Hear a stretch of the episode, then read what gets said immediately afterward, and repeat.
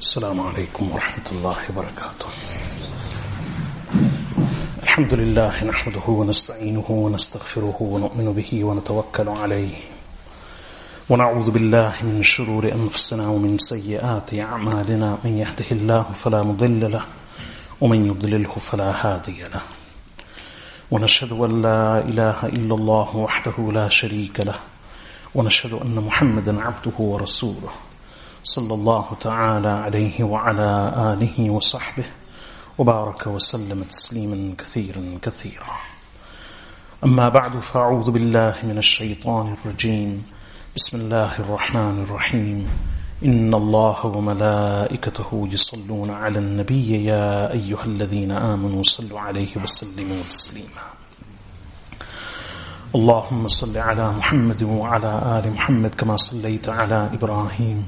وعلى آل إبراهيم إنك حميد مجيد اللهم بارك على محمد وعلى آل محمد كما باركت على إبراهيم وعلى آل إبراهيم إنك حميد مجيد Respected listeners,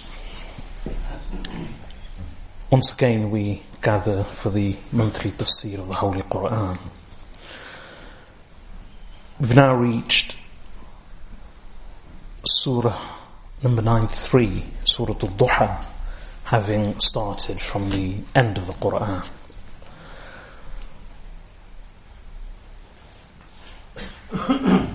Allah subhanahu wa ta'ala says, أعوذ بالله من الشيطان الرجيم بسم الله الرحمن الرحيم والضحى by the mid-morning brightness والليل إذا سجى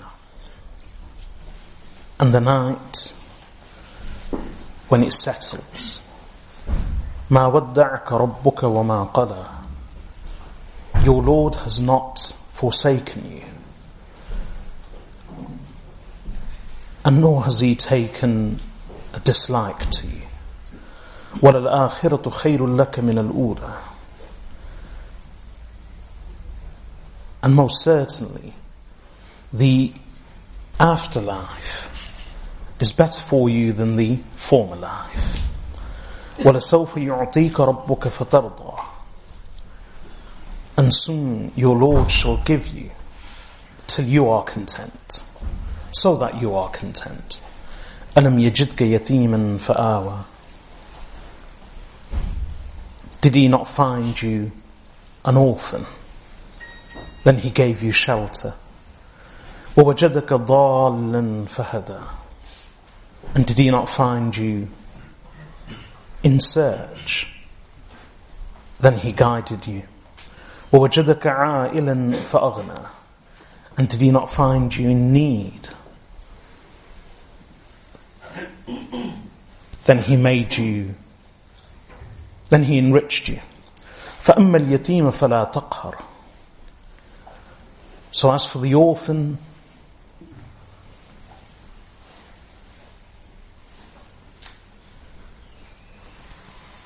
do not rebuke him. Not rebuke. فلا تقهر, do not oppress him. وأما السائل فلا تنهر. And as for the beggar, so do not rebuke him. وأما بنعمة ربك فحدث. And as for the blessing of your Lord, speak thereof. This is a very simple translation of the surah. This is surah number 93, surah al-Duha. It's mainly known as surah al-Duha and also as surah al-Duha. It's a Meccan surah revealed during the time of the Prophet wasallam staying in Mecca before the Hijrah. It's one of the earliest surahs of the Holy Quran to be revealed. This surah and the next surah, Surah Al-Nashrah, are quite connected. And both of them are unique in certain ways and different from some of the other surahs that we've been reading and studying so far. In these two surahs, the Prophet ﷺ is addressed directly by Allah subhanahu wa ta'ala.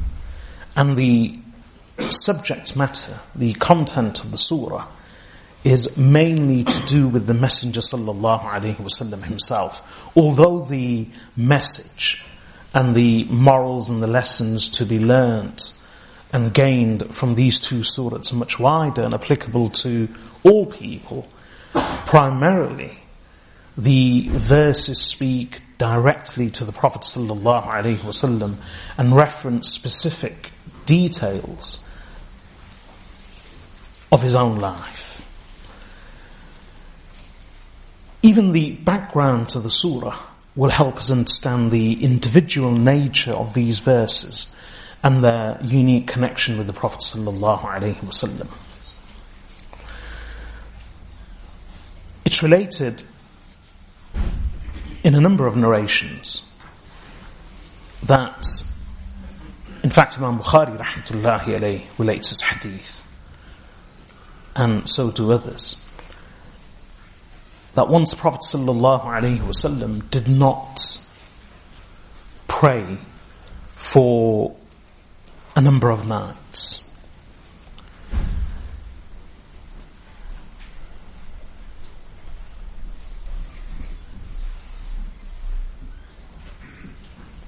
So one of the women of the Quraysh, although she's not named in this narration of Bukhari, we learn from other narrations who she was.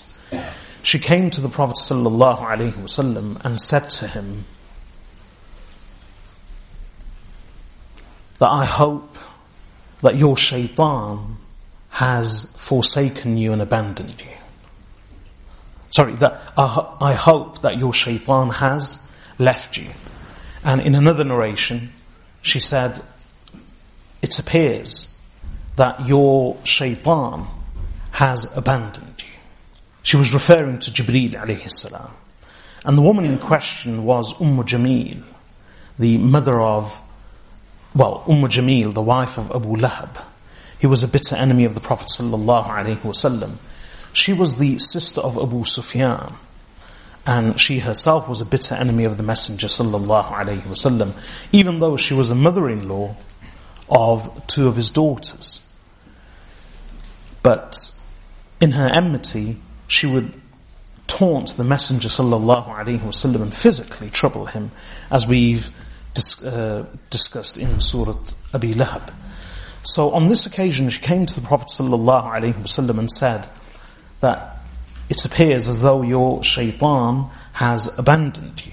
And in one narration, I hope that your shaitan has abandoned you. At the same time, the wife of the Prophet sallallahu alaihi wasallam, Umm al-Mu'mineen radiyallahu anha, seeing the Prophet sallallahu alaihi wasallam's unsettled nature in those days, she said to him that it appears as though your companion, meaning Jibreel alayhi salam, has not approached you. So the truth was that the Prophet ﷺ had not prayed for a number of nights, and in that period he had not received any revelation nor been visited by Jibreel alayhi salam.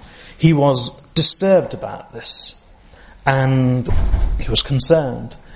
Seeing his unsettled nature, seeing his anxiety, Umm al-Mu'mineen Khadijah radiyallahu anha said to him in her own way, in a, in a very respectful way that it seems as though your companion has not visited you. But Abu Lahab's wife, coming to learn of this, said the same thing to him but in a much more crude and evil manner.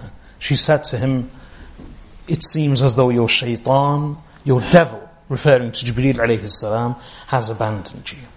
Apart from Umm al-Mu'mineen Khadijah radiyallahu anha, who spoke of this in a regretful way, meaning she wasn't disrespectful in any way, she was merely regretful that the Prophet ﷺ had not been visited by Jibreel salam recently and that disturbed him. And after what Abu Lahab's wife said, in a very bitter, crude and antagonistic manner, apart from what Umm al-Mu'mineen radiyallahu anha said and what Abu Lahab's wife said, some of the mushrikeen also made comments in this regard. That the Prophet sallallahu alaihi wasallam had not been visited by Jibreel alayhi salam when they came to learn of it. It was after this, and the Prophet sallallahu alaihi wasallam himself was anxious. Allah subhanahu wa ta'ala revealed Surah Al-Duha to comfort him, to console him, to reassure him. And this is one of the key messages in both Surah, Surah Al-Duha and the next surah that follows, Surah Al-Nashrah. The message is one of consolation, reassurance, one of comfort. Allah reminds the Prophet ﷺ, and not just him, apart from reassuring him and consoling him, the message is wider. The message is even to the pagans, to the mushrikun, to his enemies in Mecca at the time, that Rasulullah sallallahu wasallam has a history and will have a future in which his protection is guaranteed by Allah. His well-being is guaranteed by Allah. And far from Allah disavowing him, forsaking him, abandoning him, or taking any dislike unto him, Allah will continue to show His love and affection for Rasulullah sallallahu alaihi wasallam in His own unique way. So this is the theme of the surah, and this is a backdrop to the revelation of the first of this surah.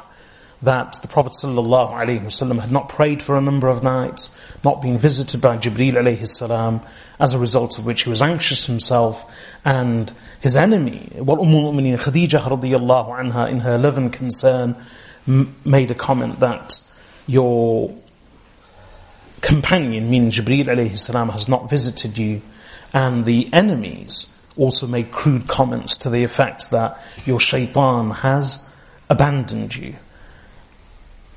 So, in reassurance, Allah subhanahu wa ta'ala revealed this surah and said, وَالضُّحَى وَاللَّيْلِ إِذَا سَجَى مَا وَدَّعَكَ رَبُّكَ وَمَا قَلَى By the mid-morning brightness and by the night when it settles, i.e. in its darkness, your Lord has not abandoned you, and nor has He taken a dislike unto you. So the main message at the beginning of the surah is that Allah has not taken a dislike unto you. Allah has not forsaken you or abandoned you. But to, but preceding this message, Allah introduces it and prefaces it with an oath. An oath of the day and night. وَالضُّحَى وَاللَّيْلِ إِذَا سَجَى by the mid-morning brightness and by the night, when it settles. And the meaning of when it settles is when the night settles, that's when it becomes the darkest. As we've noted in other surahs, before delivering a very powerful and potent message, Allah emphasizes the significance and importance of that declaration with an oath. Allah swears by many things in His creation. And the things which Allah swears by are significant in themselves and are worthy of our attention and reflection. Similarly here, Allah says by the mid-morning, by the morning brightness, and the night. Why does Allah swear by the night and day? These two are some of his greatest signs. And Allah refers to them many times in the Holy Quran. In one verse, Allah Azza wa Jal says, فَالِقُ الْإِصْبَاحِ وَجَعَلَ اللَّيْلَ سَكَنًا وَالشَّمْسَ وَالْقَمَرَ حُسْبَانًا ذَلِكَ تَقْدِيرُ الْعَزِيزِ الْعَلِيمِ He is the splitter of the morning and He has made the night a time of peace and settlement. And He has made the sun and the moon حسبانا a precise calculation. ذلك تقدير العزيز العليم. This is the calculation of the Almighty, All-Knowing. The movement of the sun and the moon and the passage of the day and night and the phasing of the day into the night and the night into the day is a beautiful phenomenon. And it's something worthy of reflection. It lightens up our earth and it beautifies the sky. And it's something worthy of reflection. Since we've become so accustomed to it, we may not pay much attention to it or give it much thought. But Allah has invited us to reflect on the phenomena of just day and night in the Holy Quran on many occasions. And He swears by them. In this surah, He says, وَالضُّحَى وَاللَّيْلِ إِذَا سَجَى By the morning, brightness, and by the, by the night when it settles. In the surah just before this, وَاللَّيْلِ إِذَا يَغْشَى وَالنَّهَارِ إِذَا تَجَلَّى By the night, when it covers, i.e. everything in darkness, and by the day, when it becomes bright. In another surah, again, just a few surahs before, وَالشَّمْسِ وَضُحَاهَا وَالْقَمَرِ إِذَا تَلَاهَا وَالنَّهَارِ إِذَا جَلَّاهَا وَاللَّيْلِ إِذَا يَغْشَاهَا By the sun and its morning brightness, by the moon when it follows the sun, and by the day when it reveals the sun, and by the night when it covers the sun. So again, the same sun and moon, day and night. In fact, in one verse, it's very beautiful. Allah subhanahu wa ta'ala says, قل أرأيتم إن جعل الله عليكم الليل سرمدا إلى يوم القيامة من إله غير الله يأتيكم بضياء أفلا تسمعون قل أرأيتم إن جعل الله عليكم النهار سرمدا إلى يوم القيامة من إله غير الله يأتيكم بليل تسكنون فيه أفلا تبصرون؟ ومن رحمته جعل لكم الليل والنهار سرمدا جعل لكم الليل والنهار لتسكنوا فيه ولتبتغوا من فضله ولعلكم تشكرون. Allah says say if Allah was to make the night permanent on you, upon you, is there any God besides Allah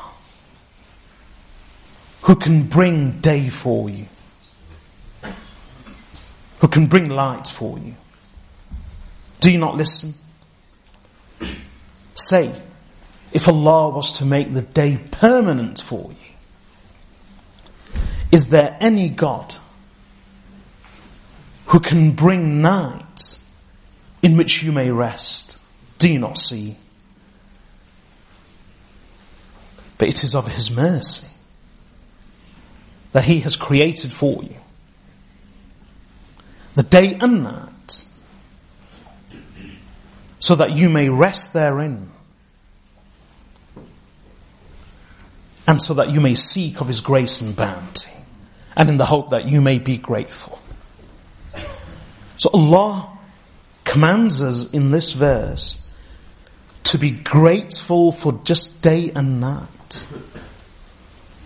And to reflect on this fact that if Allah was to make day permanent, is there any power, any God, any deity who can bring night for us to rest in? Or if Allah was to make the day per, the night permanent, is there any God, any power who can make, who can bring daylight for us to work and live therein? There are many of the verses throughout the Quran. In fact, in one verse, وهو الذي جعل الليل والنهار خلفة لمن أراد أن يذكر أو أراد شكورا and it is he who has made the night and day خلفة succeeding one another. One comes after the other, as I said earlier, the passage and the movement of day into night and night into day. Allah says, and it is He who has made the night and the day succeeding of each other. لمن أراد أن يذكر أو أراد شكورا for one who wishes to seek admonition, for one who wishes to be admonished, admonished, for one who seeks to receive a lesson, and for one who seeks gratitude for Allah subhanahu wa ta'ala. So there are many similar verses throughout the Quran, I'll suffice with this. The night and day are phenomena of the creation of Allah on which Allah has commanded us to reflect, to ponder, and to take lessons from. And here he actually swears by them. وَالضُّحَى وَاللَّيْلِ إِذَا سَجَى By the morning brightness. وَاللَّيْلِ إِذَا سَجَى And the night when it settles. And it is significant to note that apart from the obligatory prayers, Allah subhanahu wa ta'ala commanded the Prophet sallallahu alaihi wasallam to perform optional, non-obligatory prayers. And he, Rasulullah sallallahu alaihi wasallam, introduced these for his ummah. So they are non-obligatory. And two of these prayers are Salatul Tahajjud, the prayer at night, in the middle of the night, in the hours of darkness.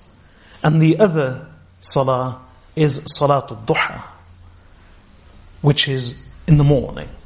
So apart from after Fajr Salah, after sunrise, that's when Duha begins. Duha, strictly speaking, is the time after the sun has risen at some level, all the way till noon. So the whole morning. All of that period is known as Duha. The earlier part normally people perform salah, and I explained this in the commentary of Sahih al-Bukhari some time ago, that strictly speaking, what we, some of us know as Salatul Ishraq, is actually nafil prayer at the beginning of duha. And what we normally refer to as Salatul Duha is the optional or sunnah prayer in late morning at the end of duha. So both salah, salatul ishraq as well as salatul duha are ultimately prayers of duha, prayers of morning. So with duha wal layli idha saja, by the morning brightness and by the night when it settles, having sworn on these two things, what's the message that Allah declares here? Ma wadda'aka rabbuka wa ma qala. Allah addressing the Prophet wasallam says to him, Your Lord has not forsaken you and nor has he taken a dislike unto you. Far from taking a dislike unto the Prophet wasallam, Allah subhanahu wa ta'ala truly loved him. Allah displayed that love and demonstrated it in many different ways. But it's remarkable that even in Allah's love for the Messenger sallallahu alaihi wasallam, he did not give him paradise on earth. And that's why he says here, مَا وَدَّعْكَ رَبُّكَ وَمَا قَلَى Your Lord has not forsaken you and nor has he taken a dislike unto you.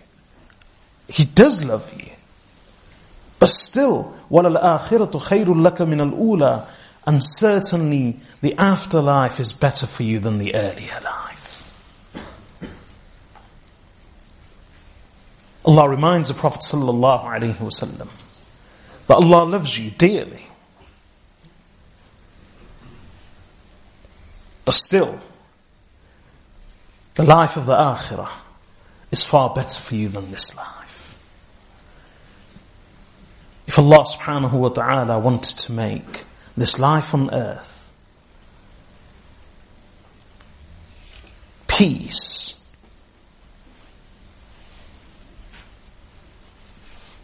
prosperity and paradise for anyone he would have made it for his most beloved messenger sallallahu alaihi wasallam. And yet how did the Prophet sallallahu alaihi wasallam live? Even afterwards. He lived in such a way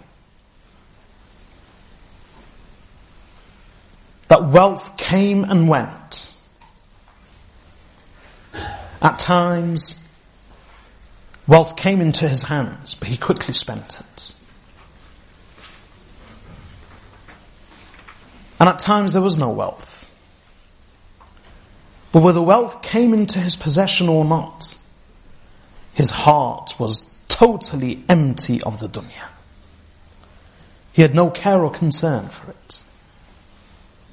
And this is exactly how he lived. وَلَلْآخِرَةُ خَيْرٌ لَكَ مِنَ الْأُولَى And most certainly the afterlife is better for you than the earlier life. Rasulullah alayhi salatu wasalam, being the messenger of Allah, his gaze was on the akhirah. We've covered the asceticism and the unworldliness of the Messenger sallallahu alayhi wasallam on many occasions. in one hadith related by Imam Tirmidhi rahmatullahi alayhi in his Sunan. And also by Imam Ahmad ibn Hanbal in his Musnad from the noble companion Abdullah ibn Mas'ud radiyallahu an. Before I relate the hadith, let me explain what the Prophet wasallam's view of the world was and his position and place in the dunya. He saw himself as a traveler. And he advised the believers to see themselves as travelers. And a traveler, as we understand journey, at least before, there was a time when traveling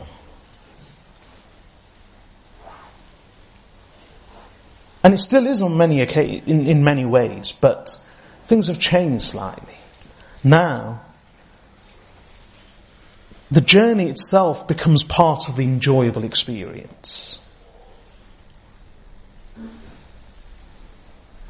So it's not just the arrival at the destination and the sojourn at the destination, but it's also the luxurious journey there and the luxurious journey back.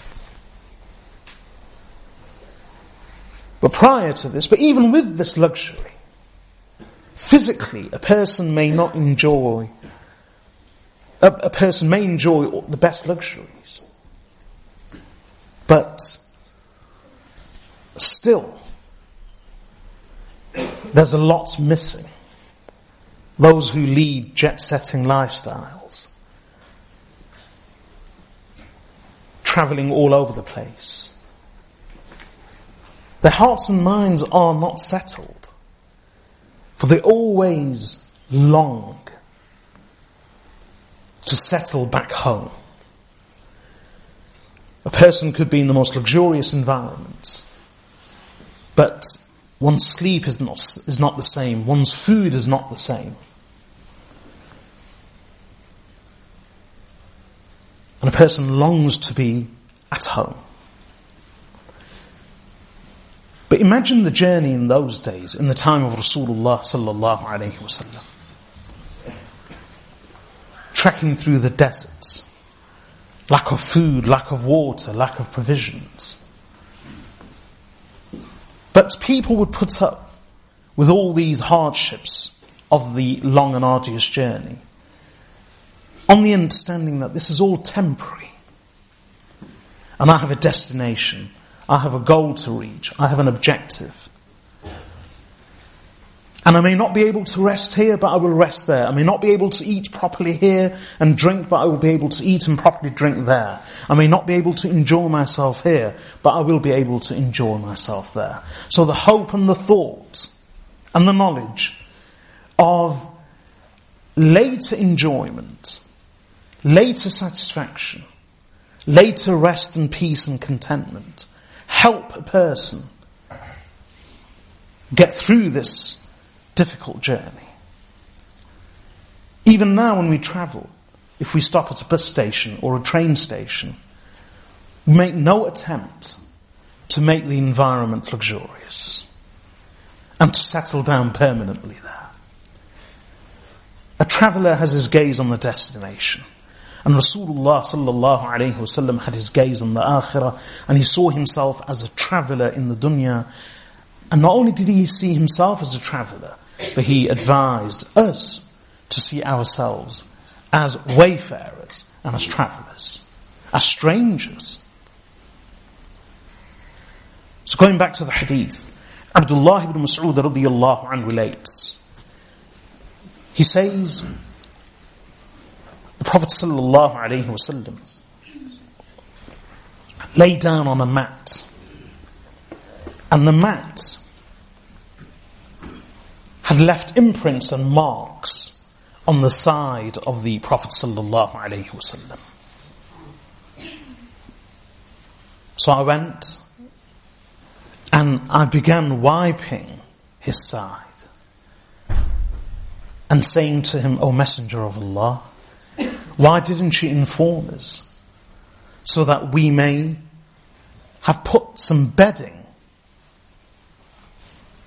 underneath you? Imagine this was Rasulullah sallallahu alayhi wasallam. He lay down on a mat, and a mat being what we call chata, a simple straw mat it left its imprints and marks on the side of Rasulullah alayhi salatu wasalam.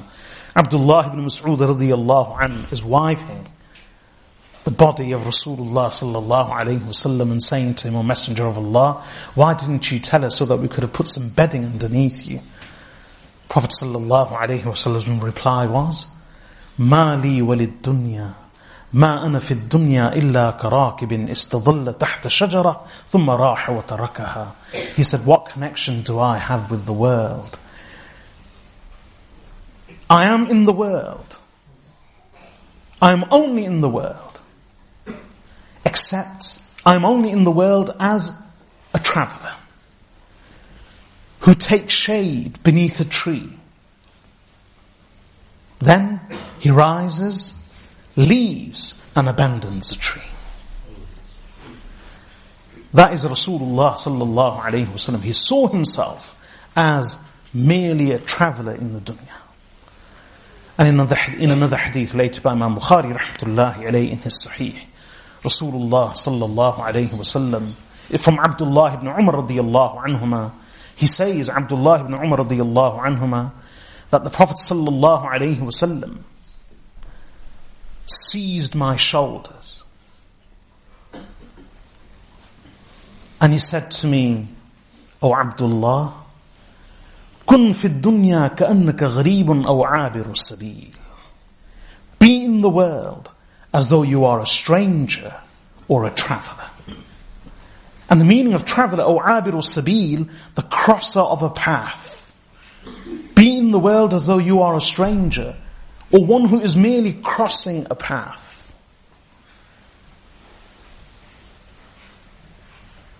One of the students of Abdullah ibn Umar radiallahu anhuma, he says, and it's in the same narration of Bukhari, that when Abdullah ibn Umar radiallahu anhuma would narrate this hadith, he would say,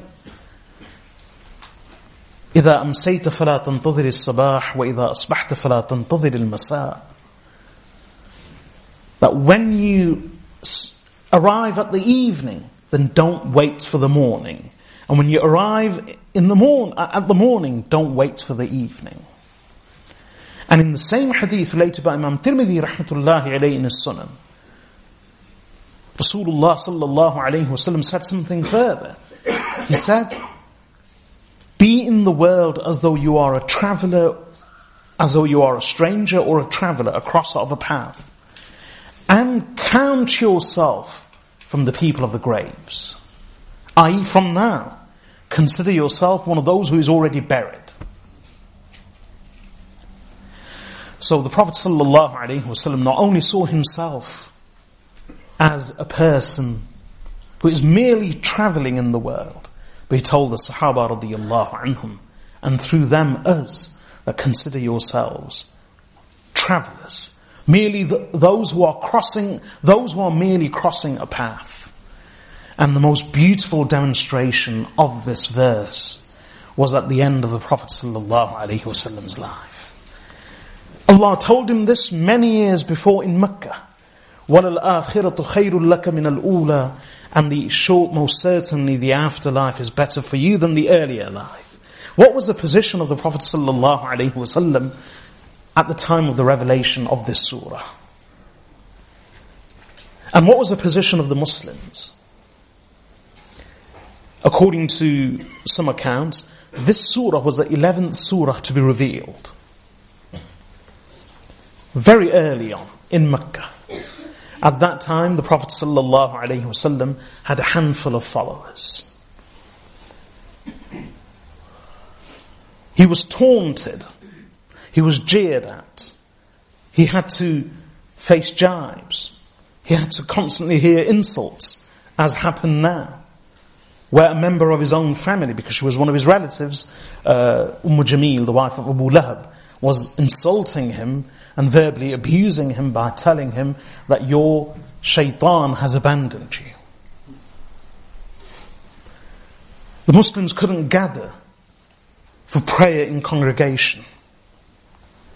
They were scattered, few in number, weak. There was no group, no community, no organization, no system, nothing a few scattered individuals who shared the same belief and who followed the Messenger sallallahu alaihi wasallam. Allah told him then, وَلَلْآخِرَةُ خَيْرٌ لَكَ مِنَ الْأُولَى And surely the afterlife is better for you than the earlier life, than this life. Now let's move ahead a few years. Much has happened. The Prophet wasallam has emigrated from Mecca. He's managed to, he and his followers have managed to escape the persecution of the Quraysh. Fast forward a good few years. After many events and many years, the very city that expelled him and the believers has now come under the control of the Muslims the Prophet ﷺ returned, having conquered the city. Then the Prophet ﷺ went back in the farewell pilgrimage. This was the final major event in his life. Imagine, after many years, before there were a few scattered individuals, now the Prophet ﷺ had vanquished his enemies. The city that expelled him and the Muslims and led to his emigration was now at his feet. The tribes of Arabia were paying homage to him. The whole of Arabia lay at his feet. Wealth poured in from different directions. And here, in the farewell pilgrimage, the Prophet ﷺ was not looking at or speaking to a few scattered individuals. He was addressing so many thousands of people in the farewell pilgrimage. After that, when he returns to Medina, and sometime later when he falls ill, and a few days before he is about to depart from the dunya, Rasulullah sallallahu alayhi wasallam sits on the mimbar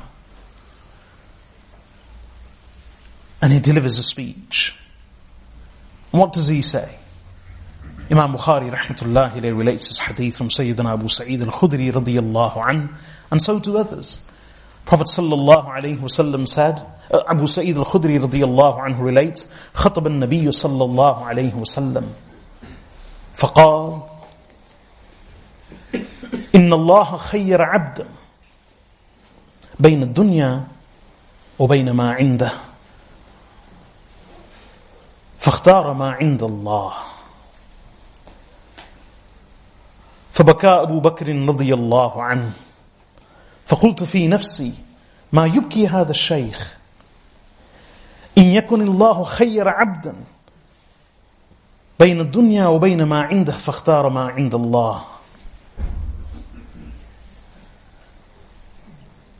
فكان رسول الله صلى الله عليه وسلم هو العبد.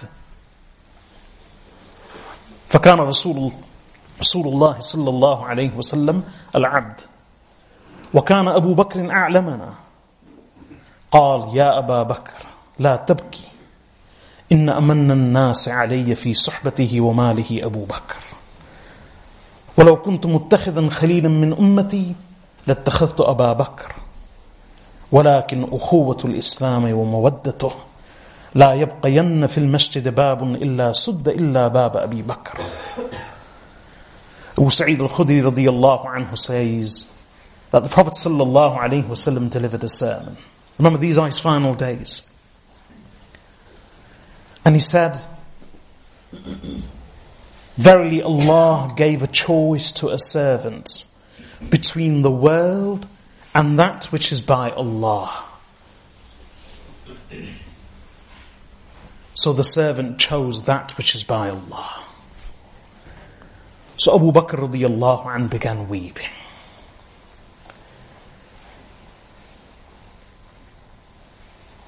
Abu Sa'id al-Khudri radiallahu anhu says, I said to myself, Ma yubki hadha shaykh, what makes this shaykh weep? If Allah gave a choice to a servant between the dunya and that which is with Allah, and the servant chose that which is by Allah.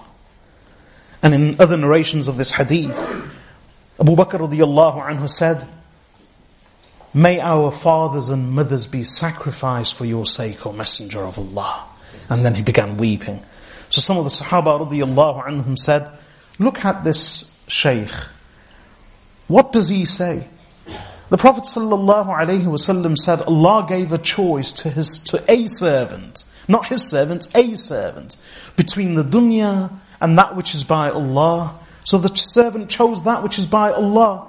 So why is he saying, May our fathers and mothers be sacrificed for your sake, O Messenger of Allah? But they say, as Abu, as Abu Sa'id al-Khudri radiallahu anhu says in this hadith, the Messenger of Allah sallallahu alayhi wasallam, he was the servant being referred to. And Abu Bakr radiallahu an, Abu Bakr radiallahu an was the one who knew the most of all of us. So he began weeping. The Prophet sallallahu alaihi wasallam said to him, "O oh Abu Bakr, don't weep." Indeed, Prophet sallallahu alaihi wasallam had a way of endearing people and reassuring them and winning their heart and love. Again here, Abu Bakr radiallahu anhu was weeping. Prophet sallallahu alaihi wasallam said to him, "O Abu Bakr, don't weep." Then he announced to the people, "Verily, the kindest to me in his soul and in his wealth of all the people is Abu Bakr. And if I was to take a best friend of my ummah, I would have surely taken Abu Bakr as my best friend, but rather the brotherhood of Islam and the love of Islam. Then he added, let no door that opens into the masjid remain open. All doors should be shut except the door of Abu Bakr. Because the Sahaba radiallahu had homes adjacent to the masjid and some of the doors would open up into the masjid directly. Prophet ﷺ said, Let them all be shut except the door of Abu Bakr. He had that privilege. The point of mentioning this hadith is a very beautiful hadith. The tafsir of "Wala al akhiratu khairul laka min al ula. Surely this afterlife is better for you than the first life. Rasulullah alayhi lived by that throughout his life in Mecca, in Medina, through difficulty, even in conquest, in poverty, and even in riches. Until the end he maintained that vision of the akhirah and the afterlife being better for him than the earlier life. So much so that when his mission ended, and he could have lived on and enjoyed life, for Allah gave him a choice. Do you wish to remain or do you wish to return? Do you wish to remain with, with the people in the dunya or do you seek that which is with Allah? Rasulullah alayhi salatu wasalam renounced this life and chose that which is by Allah. فَلَلْآخِرَةُ وَلَلْآخِرَةُ خَيْرٌ لَكَ مِنَ الْأُولَى And surely the afterlife is better for you than the earlier life. And that's what he taught the Sahaba radiallahu anhum. That's what he taught us. There's something about wealth and riches which I will mention in a moment. Then Allah subhanahu wa ta'ala says, وَلَسَوْفَ يُعْطِيكَ رَبُّكَ فَتَرْضَى And soon, your Lord will give you so that you are content. And this is mainly to do with the hereafter. Allah subhanahu wa ta'ala will give to Rasulullah sallallahu alayhi wasallam until he is content. And some of the Sahaba radiallahu anhum said, in the entire Quran, this is the one verse that gives us the most hope. For Rasulullah alayhi salatu wasalam will not be content until every person of his ummah has been granted salvation. And I've narrated the hadith before wherein it's mentioned that the Prophet ﷺ heard verses of the Quran in which the other prophets of Allah prayed for their ummah. So Rasulullah ﷺ began weeping and exclaimed, Ummati, Ummati, my ummah, my ummah. That was his concern for the ummah. And Allah subhanahu wa ta'ala promised to give him until he is content. May Allah make us amongst those who attain salvation. وَلَسَوْفَ يُعْطِيكَ رَبُّكَ فَتَرْضَى And your Lord will give you until you are content. And again, interestingly, if the Prophet ﷺ wanted, just as Allah promised him, Allah would have given him whatever he wanted in this dunya. Yet still, Rasulullah ﷺ deferred his riches and his reward till the hereafter. Sayyidina Umar ibn al-Khattab radiyallahu anhu, it's mentioned about him that his daughter Hafsa radiyallahu anha said to him when he was Amir al-Mu'mineen that, oh father, we now have riches. Byzantine Rome had been defeated, Persia has been, had been conquered. So she said to him, O father, we now have riches. If only you would wear clothes that are better than the ones you are wearing now, and you would eat food that is softer than the food that you are eating now.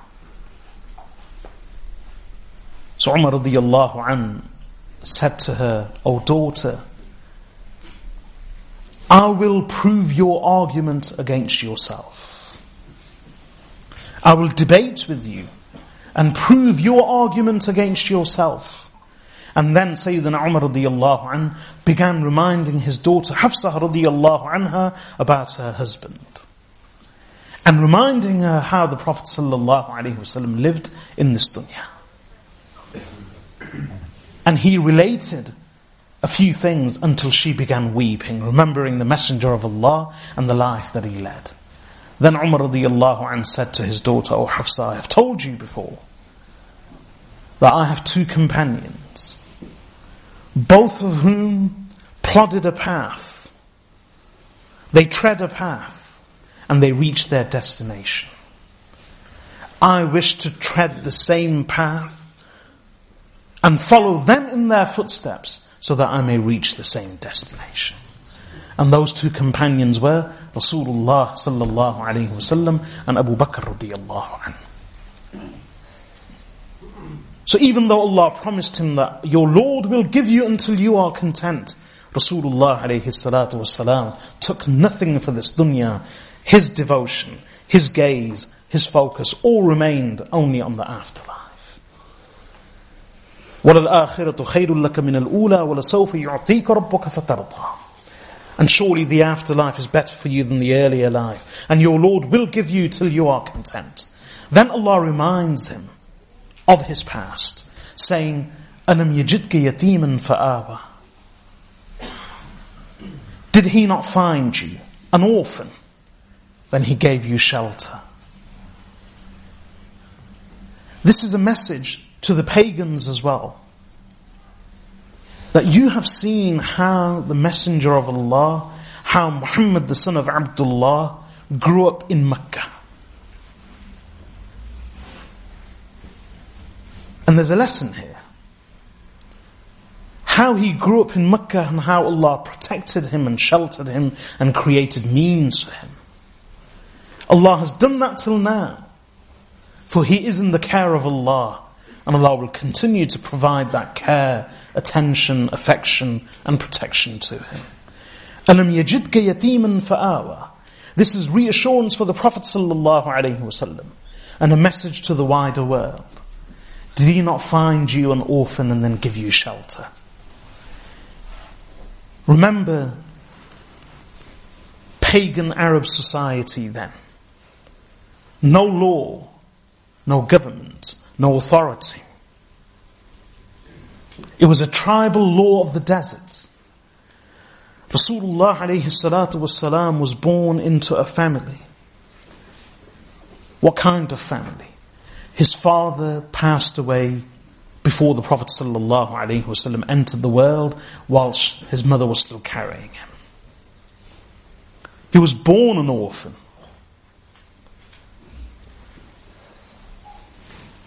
Six years later, his mother passed away. This little child of six years of age, who witnessed the burial of his own mother. He had no father now, no mother, no brothers or sisters, no siblings. None. He was alone. His grandfather took care of him. In two years, he passed away. At the age of eight. Then he went into the care and custody of his uncle Abu Talib. The Prophet ﷺ was an orphan who had no brother or sister, no father or mother, who lost his grandfather at the age of eight. And now he was given over to the care and custody of his uncle Abu Talib. How could such a child, without parents, without siblings, without an immediate family, without even a grandparent, how could such a child survive and thrive in a society like that of Mecca at that time? But Allah cared for him. Allah provided for him. Allah sheltered him and protected him. In that there was a lesson. And he grew up to be who he was, someone honored and respected even by the Quraysh. They only turned against him when he declared the message of Allah subhanahu wa ta'ala. As soon as he proclaimed the message of Allah, the people turned against him. But hitherto, till then, he was honored and respected. So in this there was a message to the wider public, as well as a reassurance to the Prophet sallallahu alaihi wasallam, O Messenger of Allah, Allah has not taken a dislike unto you. Allah has not abandoned you or forsaken you. Allah has cared for you and protected you and provided for you from the very beginning. Did He not find you an orphan, then He gave you shelter. وَوَجَدَكَ ضَالًّا فَهَدَى and did he not find you in search? And then he guided you. The meaning of this verse is best gained from another verse of the Quran, in which Allah subhanahu wa ta'ala says, ما كنت تدري ما الكتاب ولا الإيمان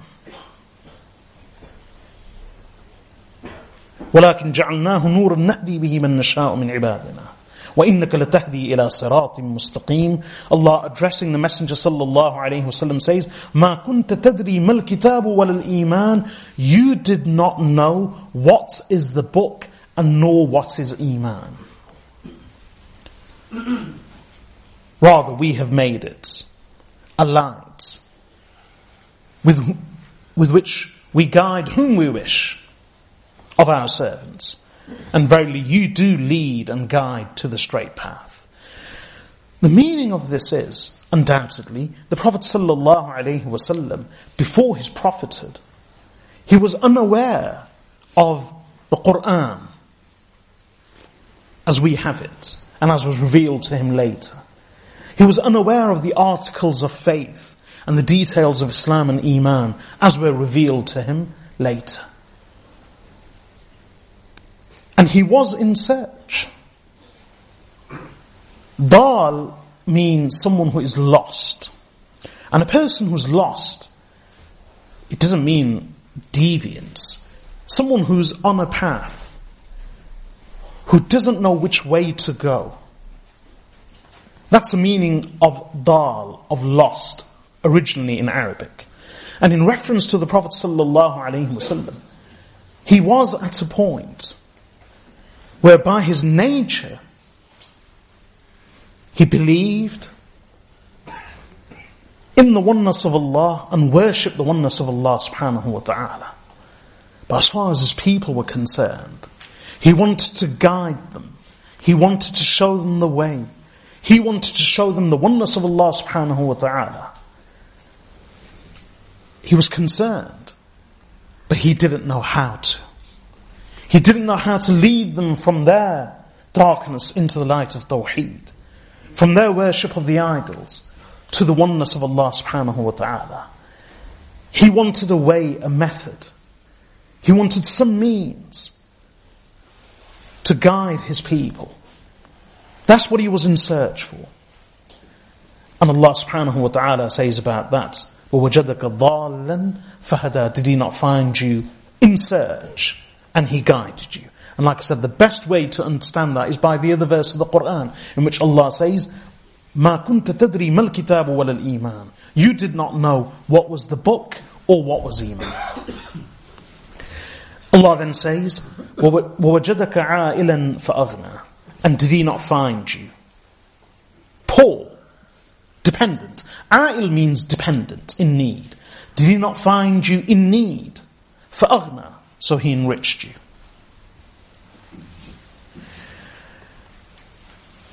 The Prophet ﷺ was poor.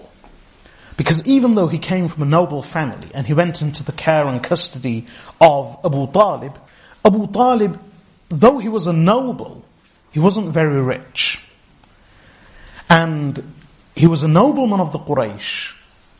He wasn't the overall leader of the Quraysh, but he was one of the main nobles and one of the chieftains of the Quraysh. He was a chief of the clan of Banu Hashim. But by that time, during the time of the Prophet Wasallam's adulthood, and before his prophethood, and in fact thereafter, Banu Hashim, although it was prestigious as a clan, it wasn't rich or mighty and powerful in other terms. There were other clans that were far more numerous and far more powerful and far more influential and actually much wealthier than Banu Hashim. But because of his lineage, he still had that honor and prestige. So although the Prophet ﷺ came from the elite of his people, elite meant not wealth, but honor and lineage. So Abu Talib wasn't rich. This is why he had many children many dependents. And the Prophet ﷺ did not wish to be a burden on Abu Talib, on his uncle. And therefore, even at the young, tender age, in his early teenage years, Rasulullah ﷺ, by some accounts, as early as the age of 10 or 12, Rasulullah ﷺ began working as a shepherd. Earning his own keep, maintaining himself and refusing to be a burden on his uncle who already had many dependents. Rasulullah alayhi salatu grew up in that manner. He lived as a, he worked as a shepherd. He then later on became a trader. Though he'd never had much capital himself, Rasulullah alayhi salatu managed trade for other people. His uncle Abu Talib took him on trade missions to Sham. And the Prophet ﷺ assisted his uncle. And he was as a manager of other people's capital and other people's business and trade that the Prophet ﷺ came to the notice of Umm al-Mu'mineen Khadijah radiyallahu anha, who was a wealthy businesswoman herself. She employed the Prophet ﷺ and observing him closely and gaining accounts of his honesty, integrity, his character, his mannerisms, his conduct. she was overly impressed and since she was a widow and seeking a suitor herself, a husband, Umm al-Mu'mineen Khadijah radiyallahu anha proposed to the Prophet wasallam through other means. So till his marriage to Umm al-Mu'mineen Khadijah radiyallahu anha, Rasulullah alayhi worked hard, even as a shepherd, as a manager for other people's business and trade, though he didn't have much capital himself. And it was only when Umm al-Mu'mineen Khadijah radiyallahu anha eventually married him, he eventually married Umm al-Mu'mineen Khadijah radiyallahu anha at the age of 25, that she invited him home. And he lived with her in her house. And she was wealthy. And she spent on him freely. However, this does not contradict what I was saying earlier. This is why I said earlier on I'm going to say something about wealth soon. This is it. Earlier on we learned that Allah told the Prophet sallallahu alaihi wasallam, وَلَلْآخِرَةُ خَيْرٌ لَكَ مِنَ الْأُولَى وَلَسَوْفَ يُعْطِيكَ رَبُّكَ فَتَرْضَى And surely the afterlife is better for you than the earlier life, and your Lord will give you until you are content. There we spoke about the asceticism of the Prophet sallallahu alaihi wasallam, his unworldliness, in fact his poverty. Here, Allah Azza wa Jal says, وَوَجَدَكَ عَائِلًا فَأَغْنَى And He found you dependent. And He enriched you. And earlier on at the beginning, I, I gave the translation, He made you independent. So He found you dependent and He rendered you independent. Does this contradict the earlier verse? Here Allah speaks of enriching the Prophet sallallahu alaihi wasallam. No. Because, as I said earlier, riches came and went, wealth came and went. It's how the Prophet ﷺ viewed that wealth and the connection of that wealth to his heart and to his mind. This is what mattered. So wealth came to him in Mecca, wealth came to him in Medina, but very soon the Prophet ﷺ would dispose of it. In one hadith is mentioned that in Medina, after Asr Salah, the Prophet ﷺ stood up immediately after Salah. So he said Salam and he stood up rapidly in such a manner that, and he hurried to his chamber in such a manner that this concerned the Sahaba radiallahu anhum that something happened, that the Prophet sallallahu wasallam rose after Salah and hurriedly dashed to his chamber. Later, the Prophet ﷺ came and explained to them. He said, I remembered that I had a piece of gold in the house. It wasn't his. It was given to him. Prophet ﷺ said, I did not wish for night to fall on my house whilst this gold remained therein. Gold came, wealth came and went. Prophet ﷺ would give freely. And in fact, he would give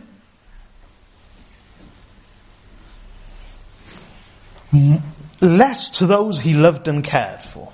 For he wanted them to be the way he was. He gave to others and deprived his own family. We learned of Fatima radiallahu anha, Prophet sallallahu alayhi wasallam came to see her. He stood at the door and on the doorway there was a cloth, a curtain, covering the door, which had patterns on. It's a hadith of Bukhari. As soon as he saw it, it reminded him of the world. So the Prophet ﷺ turned around and went back. Ali radiallahu anh wasn't there. Fatima radiallahu anha later told him that my father came, he saw this curtain. Sorry, he, she didn't know at the time. He, she said, he came, he came to the door but he turned back. Go and find out what it was. He went. Prophet ﷺ told Ali radiallahu anh, I came to the door of my daughter's house and I saw this curtain. And it reminded me of the world. So I turned back. And on that occasion he also said, what connection do I have with the world? He went back. So he came and related this to Fatima radiallahu anha. Fatima radiallahu anha was her father's daughter. She said to him, go back and ask the messenger of Allah, what should I do? I will do whatever he says.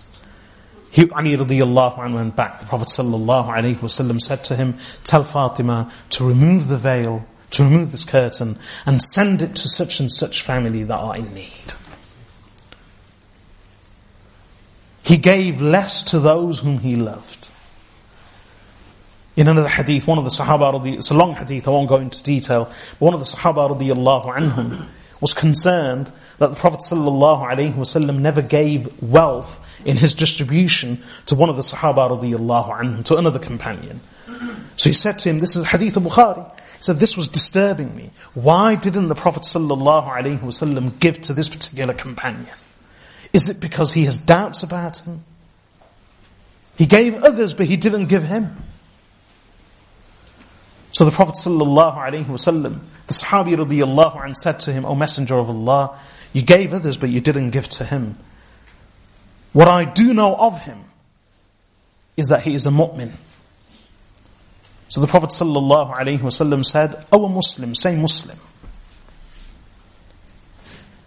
And the distinction here is Muslim means submission and it's related to the exterior of a person. Mu'min relates to faith and it's to do with the interior of the person. So what you know of him is his apparent Islam.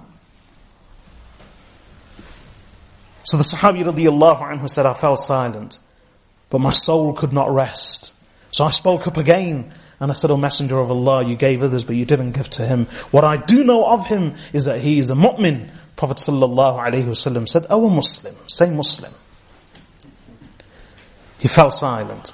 Third time he spoke up again and said, Ya Rasulullah, you gave others but you didn't give to him. What I do know of him is that he is a mu'min. The Prophet sallallahu alaihi wasallam said, Oh Muslim, say Muslim. Then the Prophet sallallahu alaihi wasallam said, he didn't doubt him. But this was a reason. He said, I give to others. I give to people. But there are others that I do not give. But I leave them with the contentment that exists in their hearts. With the contentment that Allah has placed in their hearts. The Prophet ﷺ knows them so well, trusts them so much, and wants them to be with him and alongside him in such a way that he will deprive them of wealth just as he deprived himself. Others he gave, those who cared, who cared more for and loved more, the Prophet wouldn't give them. Because he trusted the contentment of their hearts. So wealth can come and go. It's the heart that matters. And this was the case with Rasulullah sallallahu alaihi wasallam. When Allah says, did he not find you dependent, a'ila, فَأَغْنَى And He made you independent, He enriched you. This was primarily at the time of Umm al-Mu'mineen Khadijah radiallahu anha's marriage to him. She spent freely on him.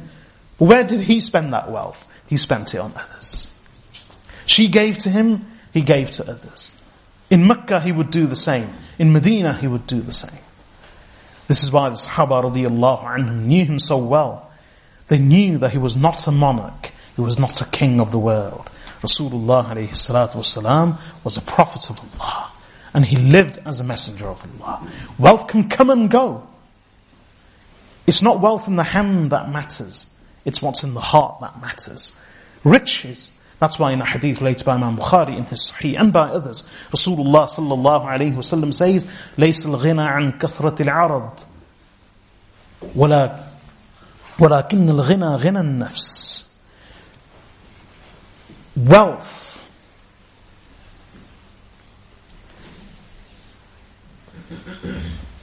is not of excessive goods, excessive possessions. ولكن الغنى غنى النفس but rather wealth is the wealth of the heart. It's the wealth of the soul. Meaning to be content. A person can have millions and still be disturbed always wanting more. And that's human nature. In that famous hadith which we've covered so many times in Surah Al-Takathur and in others. What does Rasulullah sallallahu alayhi wasallam say? Abdullah ibn Shakhir radiyallahu anhu relates. Abu Hurairah radiyallahu anhu relates the same hadith. Uh, both companions relate the same hadith. Rasulullah sallallahu alayhi wasallam, what did he say? He said, the servant of Allah says, Mali, Mali, my wealth, my wealth. But he has no wealth of his own, except what he has eaten, therefore spent, or worn and worn out, or sent ahead for himself in the hereafter, and therefore hoarded a treasure for himself in the akhirah. This is a hadith of Abu Hurairah. But beyond that, وَأَمَّا سِوَى ذَلِكَ فَهُوَ ذَاهِبٌ وَتَارِكُهُ لِلنَّاسِ As for anything besides these three things, then he is about to go, depart, and leave this behind for the people. It's the heart that matters. And the other hadith, which is again very famous, Abdullah ibn Zubayr radiallahu anhu said, that we heard the Messenger of Allah sallallahu alayhi wasallam say, that if man had a value of gold, he would desire a second. And if he had a second value of gold, he would desire a third. And wallahi, that hadith is one, as I've mentioned before, that is one that we should memorize. It's one of the most authentic narrations of hadith, related by many authors. if man had a valley of gold. The price of gold has shot up.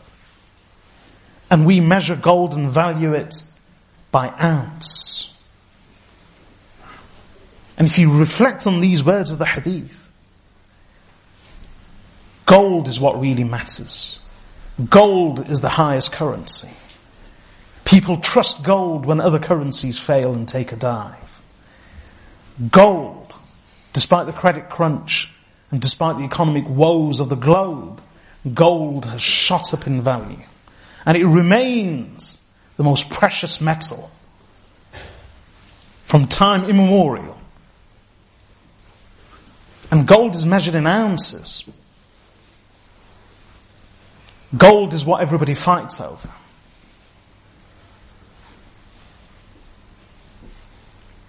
Countries go to war over gold deposits and mines. People are killed over gold deposits. Husbands and wives quarrel over gold. The families of the husband and the wife both quarrel over gold. They can get divorced, but even post divorce, there remain huge quarrels over the gold that was given.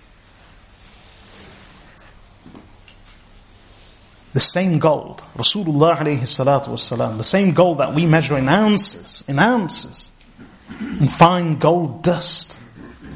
Rasulullah alayhi salatu wasalam says a valley. Imagine. Think of it. We need to think. Maybe we, are not that shocked when we say, when the Prophet ﷺ says, if man has a valley of gold, had a valley of gold, he would desire a second maybe we're not that shocked because we can't even imagine it. We can't even imagine it. So think along the lines of not ounces, not gold dust, not a gold nugget, not even one gold bar, not even one tray of gold bars, not even a pallet of trays of gold bars, not even a vault of pallets, of crates of gold bars.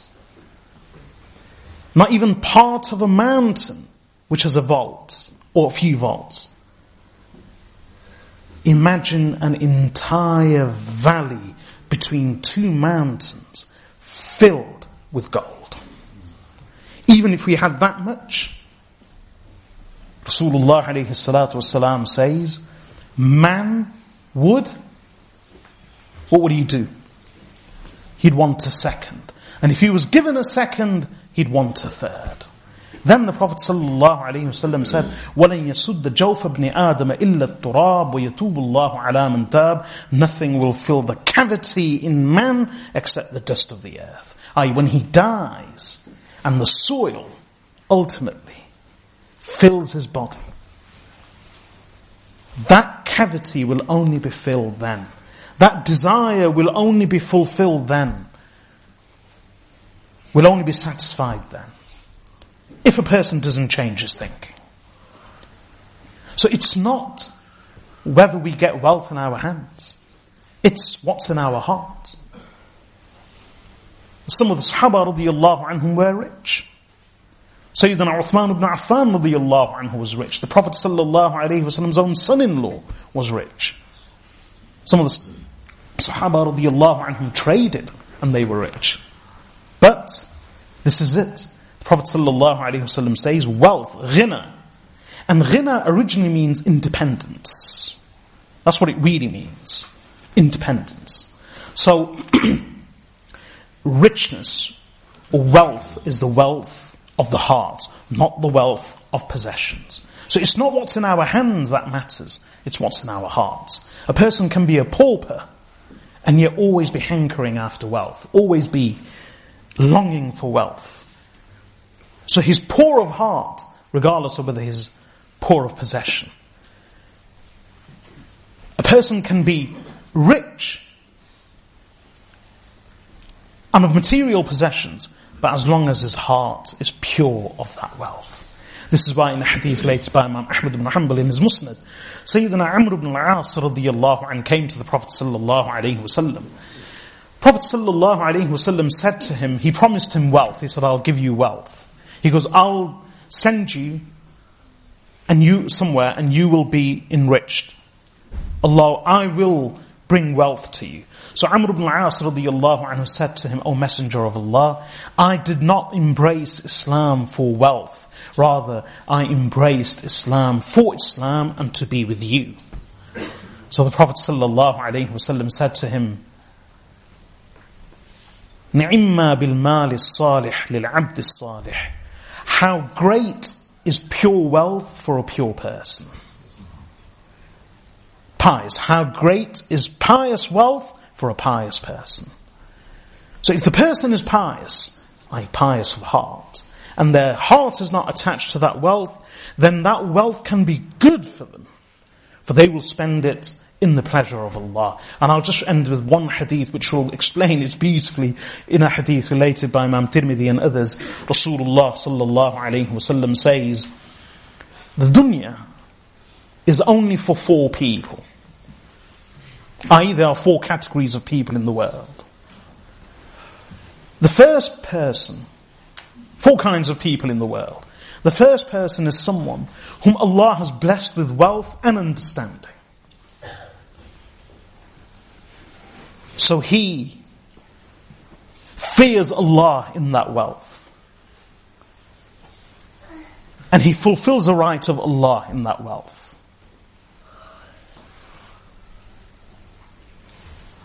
He is in the loftiest of grades.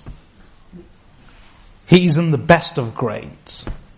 Then the second person is someone whom Allah has deprived of wealth but blessed with understanding. So he looks at the first and says about says of him that if I had wealth as Allah given, has given him wealth, then I would do what he does. I'm paraphrasing the hadith. I would do what he does. I, he, I, he would fear Allah in that wealth and fulfill the rights of that wealth. Prophet wasallam says, his reward and the reward of the first one are the same. The third person is someone whom Allah has deprived, has blessed with wealth, but deprived of understanding. So he has wealth, but he doesn't fear Allah in that wealth. I.e., he uses it in sin. He doesn't fulfill the right of Allah in that wealth, or the right of the wealth itself. Prophet ﷺ said, he is in the worst of grades. Then the fourth person is someone whom Allah has deprived of both wealth and understanding. So he looks at the third person and says, if I had wealth just as he has, I would do what he does. Prophet ﷺ says, their punishment is the same. And about the third person, Rasulullah said, he is in the worst of positions. So the first person has the right mindset and wealth in his possession. Prophet ﷺ says he is of the best grade. The second person doesn't have any wealth in his possession, but he is of the right mindset, the right heart. He shares the reward with the first person. The third person has the wealth, but not the heart or the mind. The Prophet says he's in the worst position. The fourth person doesn't have the wealth, nor the heart and the mind. He shares the punishment and the condemnation of the third person. Now we all need to ask ourselves and see which of these four categories we belong to. It doesn't matter whether we have wealth in our possession or not. It's whether the wealth possesses our hearts. As long as the wealth doesn't possess our hearts, it doesn't possess us, then it doesn't matter whether we possess wealth or not. If we don't, it doesn't matter. We won't care. And if we, if we do possess wealth, we still won't care, but at least we'll use it in the, in good ways. And that's what the Prophet ﷺ did. So when Allah says, وَوَجَدَكَ عَائِلًا فَأَغْنَى Allah found you dependent and then He enriched you, it doesn't mean that the Prophet ﷺ led the life of riches. And it doesn't contradict what he said earlier. In fact, his heart and mind and his focus and gaze always remain on the, on the hereafter, regardless of whether wealth came or went. فَأَمَّا الْيَتِيمَ فَلَا تَقْهَرْ As for the orphan, do not bear down on him, do not oppress him. وَأَمَّا السَّائِلَ فَلَا تَنْهَرْ And as for the beggar, so do not rebuke him. Do not scold him. وَأَمَّا بِنِعْمَةِ رَبِّكَ فَحَدِّثْ And as for the blessing of your Lord, speak thereof. If you concentrate, you'll notice that these three verses are directly connected to the earlier three verses in which Allah subhanahu wa ta'ala speaks of the Prophet sallallahu alaihi wasallam. And even here they are addressed to the Messenger of Allah. So Allah reminds him in the earlier verse, أَلَمْ يَجِدْكَ يَتِيمًا فَآوَى Did Allah not find you an orphan and gave you shelter? So here he reminds him, O Messenger of Allah, as for the orphan, do not oppress him. Then the other verse was, Did Allah not find you in need, a dependent, and did He not enrich you? So here He says, وَأَمَّا السَّائِلَ فَلَا تَنْهَرْ And as for the beggar, do not scold him. Let me focus on these two first. I've mentioned before that the Quran often encourages us to see things in a certain way. And one of those ways is to always place yourself in the other person's position. To put yourself in the other person's shoes. Here it's the same message. Either you put yourself in the other person's shoes and say, imagine if I was in his position, or there may have been a time when you were in that position. And if that, if that was the case, you should say, remember how I was then. In a verse of the Quran, the Sahaba radiallahu anhum, they went, they, what, what happened in the confusion, they ended up fighting and killing someone uh, a few people because they, they refused to accept their salam. They gave salam in the confusion. They felt that they were merely giving salam to protect themselves. Uh, it was a state of battle, uh, state of heightened tension, and the Sahaba radiallahu anhum, some of them refused to accept the other salam of the other people and engage them in battle in which there were casualties. Allah warned them against that. And in that verse, Allah subhanahu wa ta'ala says, يَا أَيُّهَا الَّذِينَ آمَنُوا إِذَا ضَرَبْتُمْ فِي سَبِيلِ اللَّهِ فَتَبَيَّنُوا وَلَا تَقُولُوا لِمَنْ أَلْقَى إِلَيْكُمُ السَّلَامَ لَسْتَ مُؤْمِنًا تَبْتَغُونَ عَرَضَ الْحَيَاةِ الدُّنْيَا And then Allah says, later, كَذَلِكَ كُنْتُم مِّن قَبْلِ فَمَنَّ اللَّهُ عَلَيْكُمْ فَتَبَيَّنُوا uh, I'll be brief. Allah says, O believers, when you travel, then do not say to those who give you salam that you are not a believer. Rather, Allah then reminds them later in the same verse, كذلك كنتم من قبل فمن الله عليكم فتبينوا. Remember, you were just like them. That's how you were before. Then Allah showered His blessing and favor on you and He guided you. Therefore, before you reject someone's salam, investigate, research, ascertain, verify. That's just one example. Either you always ask yourself, have I been in this position before myself? Or what if I am in this position in the future? How would I want to be treated? How did I want to be treated then? Well, I should never forget my past. I should, I should never forget that I was in the same position. I wanted to be treated in a certain way. Now that Allah has blessed me, I should treat this person in the same way. Or, maybe I've never been in that position before. What about in the future? Allah says of here of an orphan, exactly the same. Allah tells us, think, think. If you, you may not have been in that position, maybe we grew up with parents, with a family, as a stable family unit. We never suffered bereavement. We never suffered the loss of a father or mother or both parents. So we may not be able to identify with the other person. Allah subhanahu wa ta'ala says in a verse of the Quran, it's the same thing, put, forcing us to think about being in the other person's shoes, in the other person's position. Or having our loved ones being in their position. So in this verse Allah subhanahu wa ta'ala says, that let those who leave behind children, who are weak and vulnerable, and who fear for them, let them fear also. And let them fear Allah. The meaning of the verse is that imagine if you were to die and your children were to be orphaned. They are young, poor, weak, vulnerable. They may not even be poor, maybe you leave wealth for them, but they are vulnerable.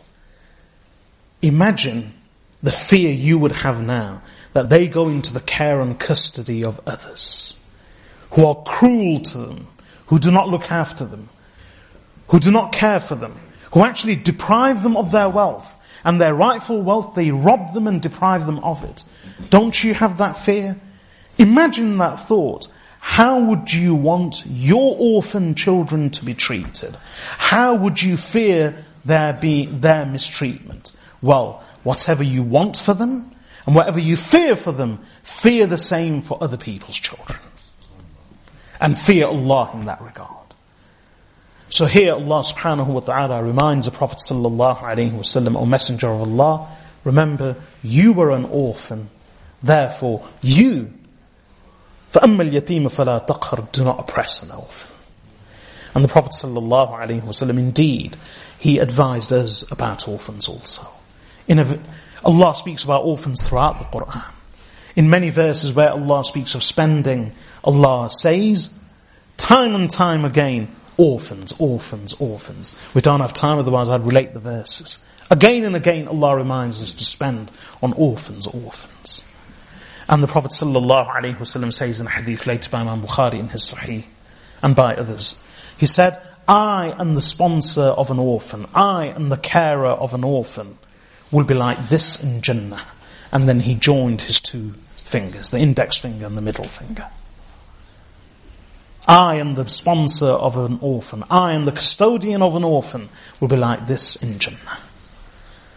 In a hadith related by Imam Ahmad ibn Hanbal in his Musnad, Rasulullah sallallahu alayhi wasallam says, whoever wipes his hand over the head of an orphan, whose head no one has wiped before except Allah, meaning no one has done it before. Whoever wipes the head of an orphan.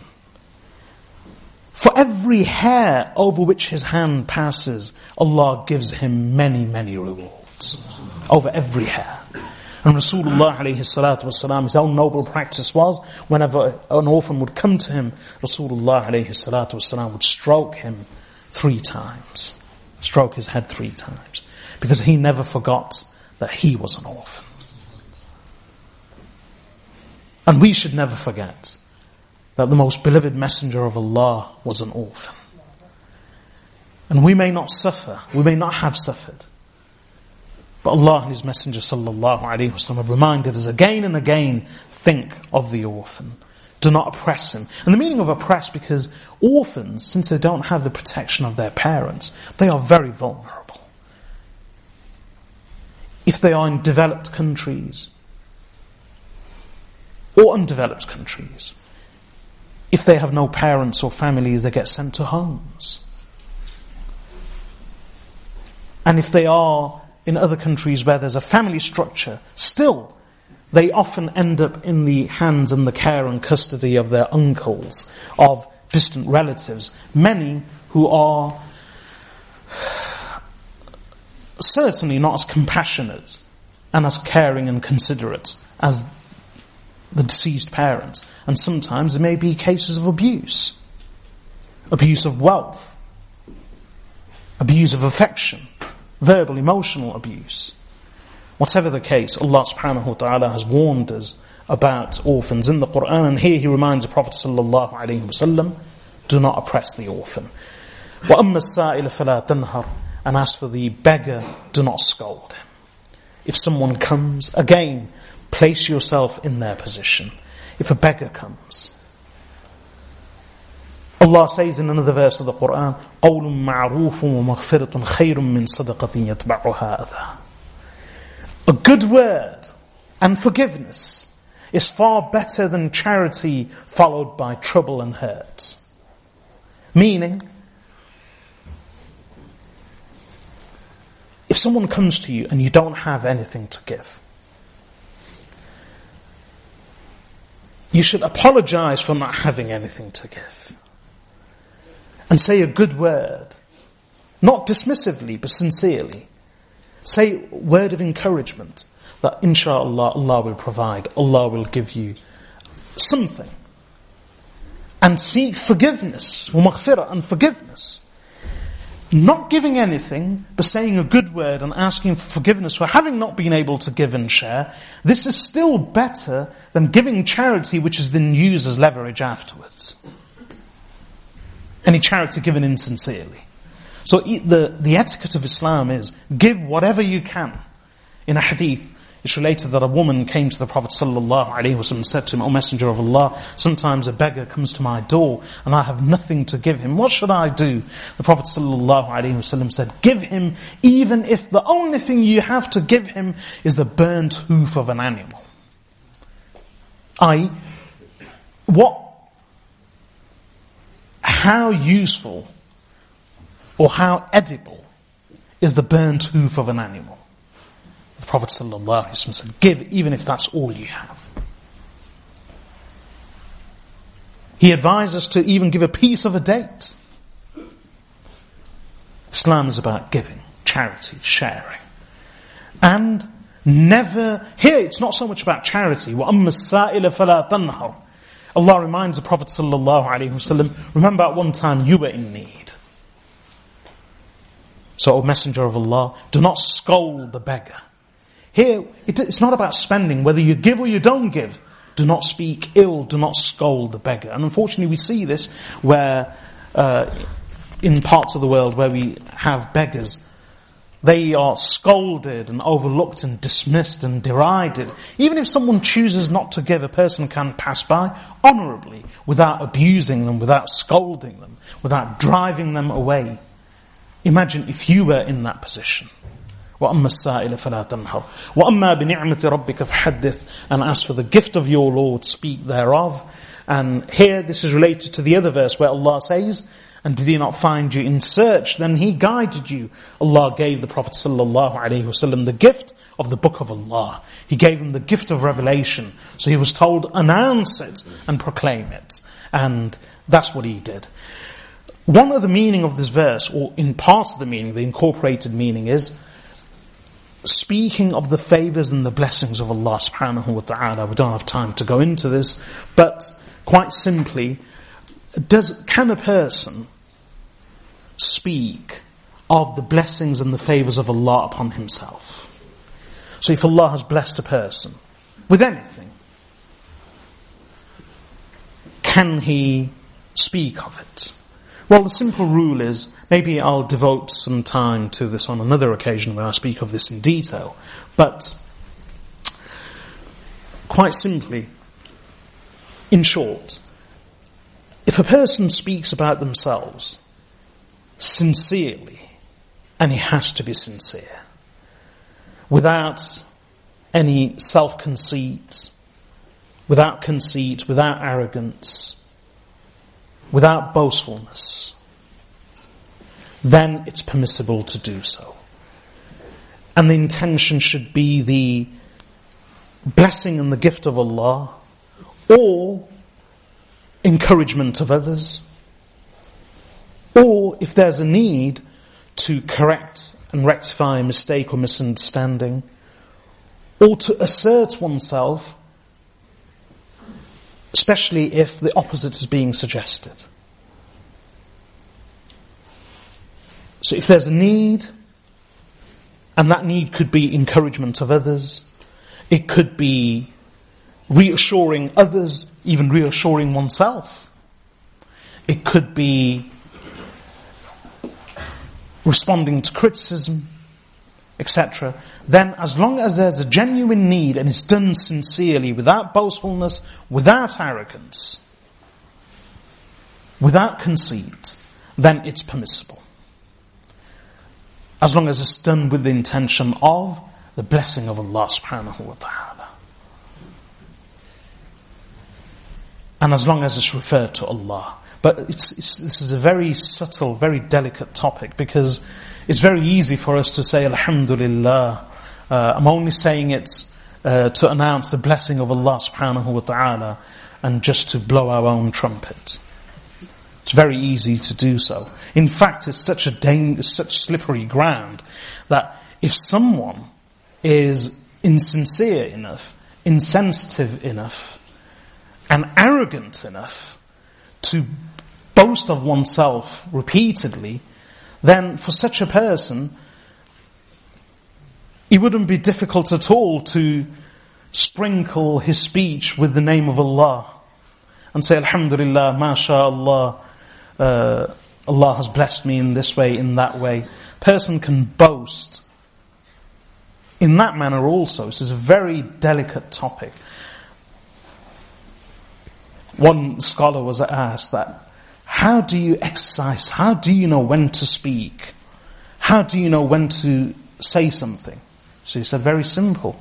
Whenever my nafs tells me to speak, I remain silent. And whenever my nafs tells me to remain silent, I speak. So, it's a very slippery slope. One has to be very careful. But the simple ruling is, and it's for everyone to decide individually, whether they speak of the favors of Allah and Allah's blessings on them. And the ulama of the past have done so. The Sahaba radiallahu anhum did so, the ulama of the past. They would speak of good things like I worshipped and I did this much ibadah, I did that much ibadah. One scholar, he said, he was a famous scholar, and he, of the earlier generation, he said, last night I prayed this much, I prayed this much, I did this. So some of his students said to him, we wouldn't imagine you saying such things. So he said, وَأَمَّا بِنِعْمَةِ رَبِّكَ فَحَدِّثْ And as for the blessing of your Lord, speak thereof. But there was a difference. He wasn't doing it boastfully. It was a lesson to others. It was a lesson to others. Otherwise, we shouldn't declare ourselves to be pure. Allah subhanahu wa ta'ala says, هو أعلم بكم إذا انشأكم من الأرض وإذ أنتم أجنة في بطون أمهاتكم فلا تزكوا أنفسكم هو أعلم بمن اتقى He is more knowing of you when He created you from the earth And when you were fetuses in your mother's wombs, therefore do not, do not declare yourselves to be pure. He knows who is more fearing of Allah. So, we have to be careful. It has to be balanced, it has to be sincere. And here Allah subhanahu wa ta'ala did it in the spirit of assurance. He was reassuring the Prophet sallallahu alaihi wasallam in the, uh, because of the background of the revelation of this surah, and it was in that spirit that Allah tells him, speak of the blessing of your Lord. I end with this.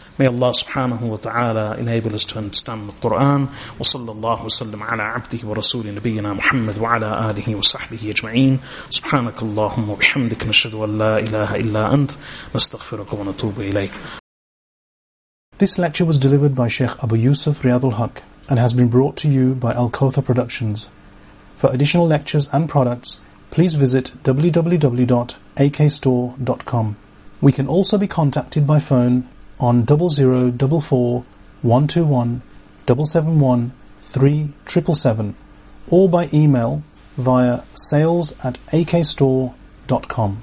Produced under license by Al Kotha Productions, all rights reserved for Al Kotha Productions and the author. Any unauthorized distribution, broadcasting, or public performance of this recording will constitute a violation of copyright.